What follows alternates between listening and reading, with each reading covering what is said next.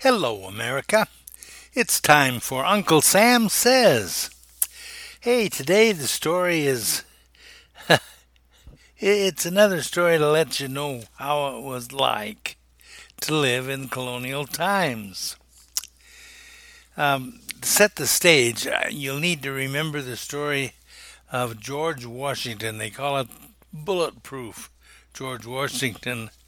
When he went out with General Braddock, they were building a road, and General Braddock was attacked. He was ambushed by Indians, and evidently most of the officers were killed, and George Washington had to take over.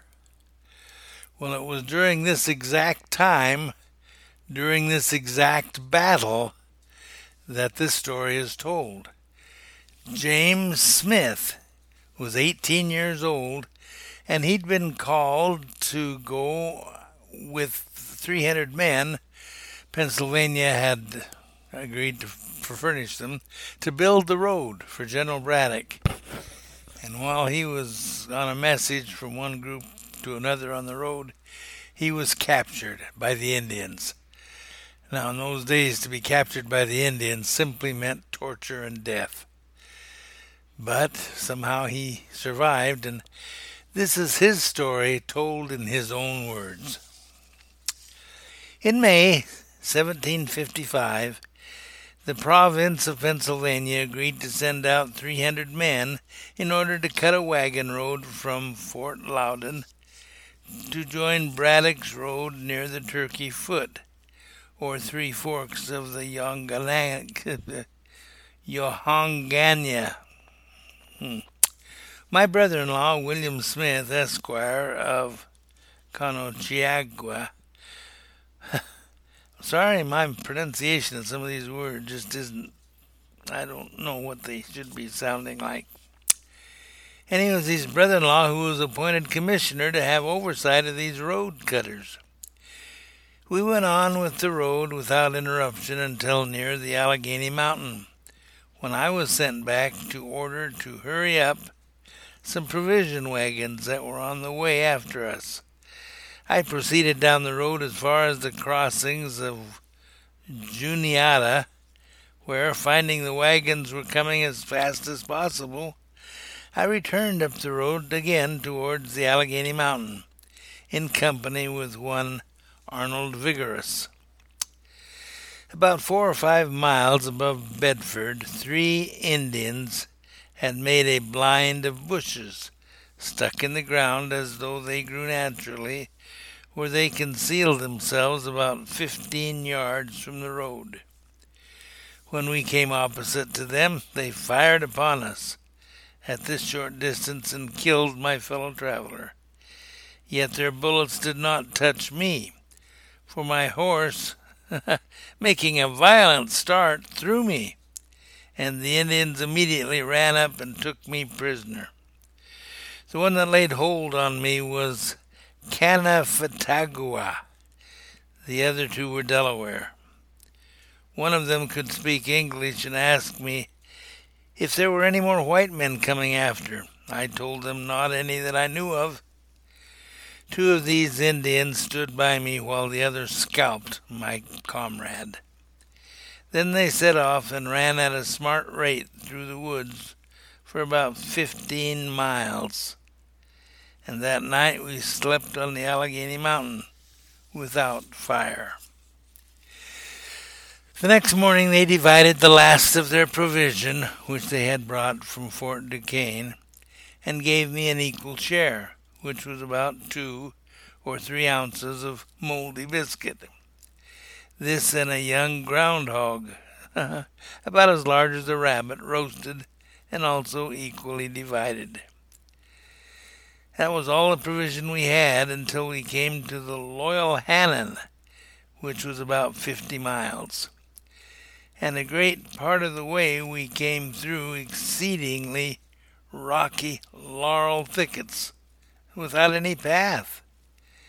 When we came to the west side of Laurel Hill, they gave the scalp halloo, as usual, which is a long yell or halloo for every scalp or prisoner they have in possession. The last of these scalp halloos was followed with quick and sudden shrill shouts of joy and triumph. As I was at this time unacquainted with this mode of firing and yelling of the savages, I concluded that there were thousands of Indians there ready to receive General Braddock. But what added to my surprise, I saw numbers running toward me stripped naked, excepting breech clouts, and painted in the most hideous manner of various colors through the principal color. Uh, that was vermilion or a bright red. Yet there was annexed to this brown, black, blue, etc. As they approached, they formed themselves into two long ranks, about two or three rods apart.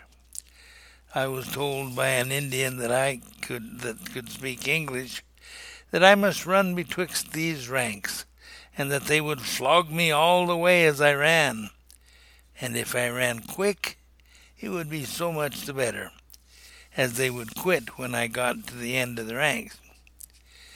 There appeared to be a general rejoicing around me, yet I could find nothing like joy in my breast.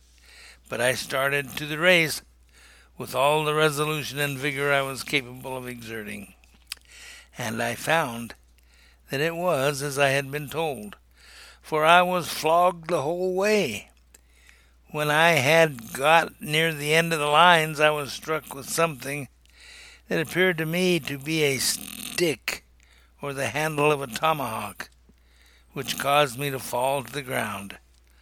On my recovering my senses, I endeavored to renew my race, but as I arose, someone cast sand in my eyes, which blinded me so that I could not see where to run. They continued beating me most intolerably until I was at length insensible. But before I lost my senses, I remember my wishing them to strike the fatal blow, for I thought they intended killing me but apprehended they were too long about it. The first thing I remember was my being in the fort, amidst the French and the Indians, and a French doctor standing by me, who had opened a vein in my left arm. After which the interpreter asked me how I did. I told him I felt much pain the doctor then washed my wounds and the bruised places of my body. he used French brandy. As I felt faint and the brandy smelt well, I asked for some inwardly. But the doctor told me by the interpreter that it did not suit my case. I was then sent to the hospital and carefully attended by the doctors, and recovered quicker than I expected. Some time after I was there, I was visited by the Delaware Indian, already mentioned, who was at the taking of me and could speak some English. Though he spoke but bad English, yet I found him to be a man of considerable understanding. I asked him if I had done anything that had offended the Indians, which caused them to treat me so unmercifully. He said, No, it was only an old custom the Indians had, and it was like, um, How do you do? After that, he said, I would be well used. I asked him if I should be admitted to return with the French. He said no, and told me that as soon as I recovered, I must not only go with the Indians, but must be made an Indian myself.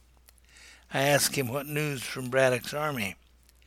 He said the Indians spied them every day, and he showed me by making marks on the ground with a stick that Braddock's army was advancing in very close order, and that the Indians would surround them, take trees, and, as he expressed it, shoot 'em down all one pigeon.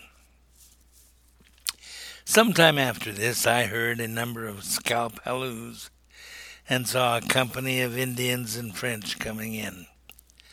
I observed they had a great many bloody scalps, grenadiers' caps, British canteens, bayonets with them. They brought the news that Braddock was defeated.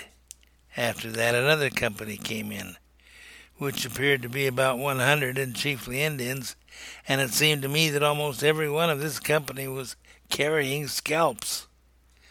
After this came another company with a number of wagon horses and also a great many scalps.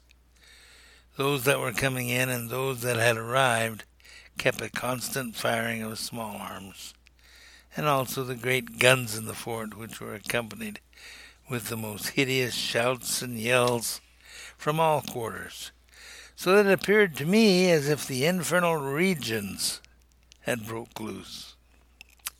After sundown, I beheld a small party coming in with about a dozen prisoners stripped naked, with their hands tied behind their backs and their faces and part of their bodies blacked.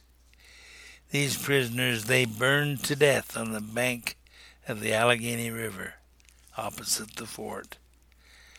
I stood on the fort wall until I beheld them begin to burn one of these men.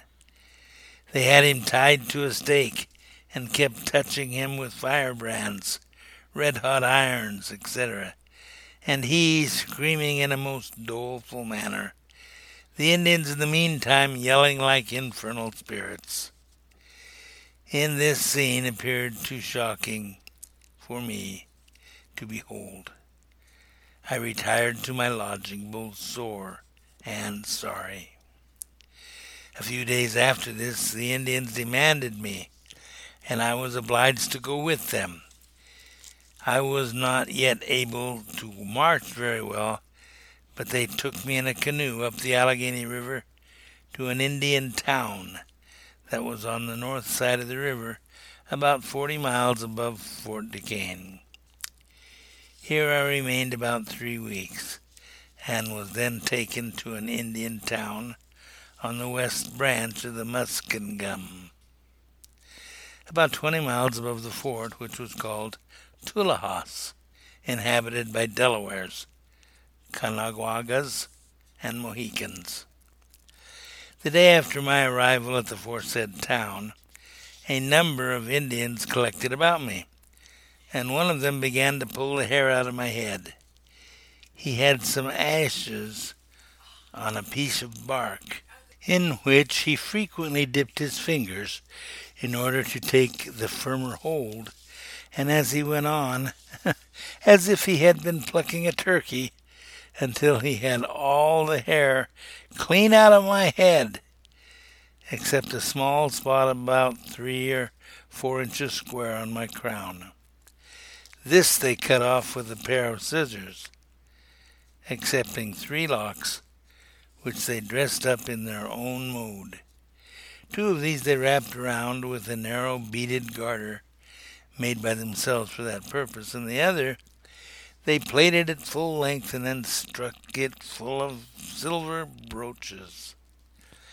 After this, they bored my nose and my ears and fixed me off with earrings and nose jewels. Then they offered me to strip off my clothes and put on a breechclout, which I did. Then they painted my head, face, and body in various colors. They put a large belt of wampum on my neck and silver bands on my hands and right arm. And so an old chief led me out in the street and gave the alarm halloo. Ooh wee! several times repeated quick, and on this all that were in the town came running and stood around the old chief, who held me by the hand in the midst. As I at that time knew nothing of their mode of adoption, and had seen them put to death all they had taken, as I never could find that they saved a man alive at Braddock's defeat, I made no doubt but that they were putting me to death in some cruel manner. The old chief, holding me by the hand, made a long speech, very loud, and when he had done, he handed me to three young squaws, who led me by the hand down the bank into the river until the water was up to our middle. The squaws then made signs to me to plunge myself into the water, but I did not understand them. I thought the result of the council was that I should be drowned, and that these young ladies were to be the executioners. They all three laid violent hold of me, and I for some time opposed them with all my might, which occasioned loud laughter by the multitude that were on the bank of the river. At length one of the squaws made out to speak a little English, for I believe they began to be afraid of me, and I said and said, No hurt you. On this I gave myself up to their ladyships, who were as good as their word. For though they plunged me under water and washed and rubbed me severely, yet I could not say they hurt me much.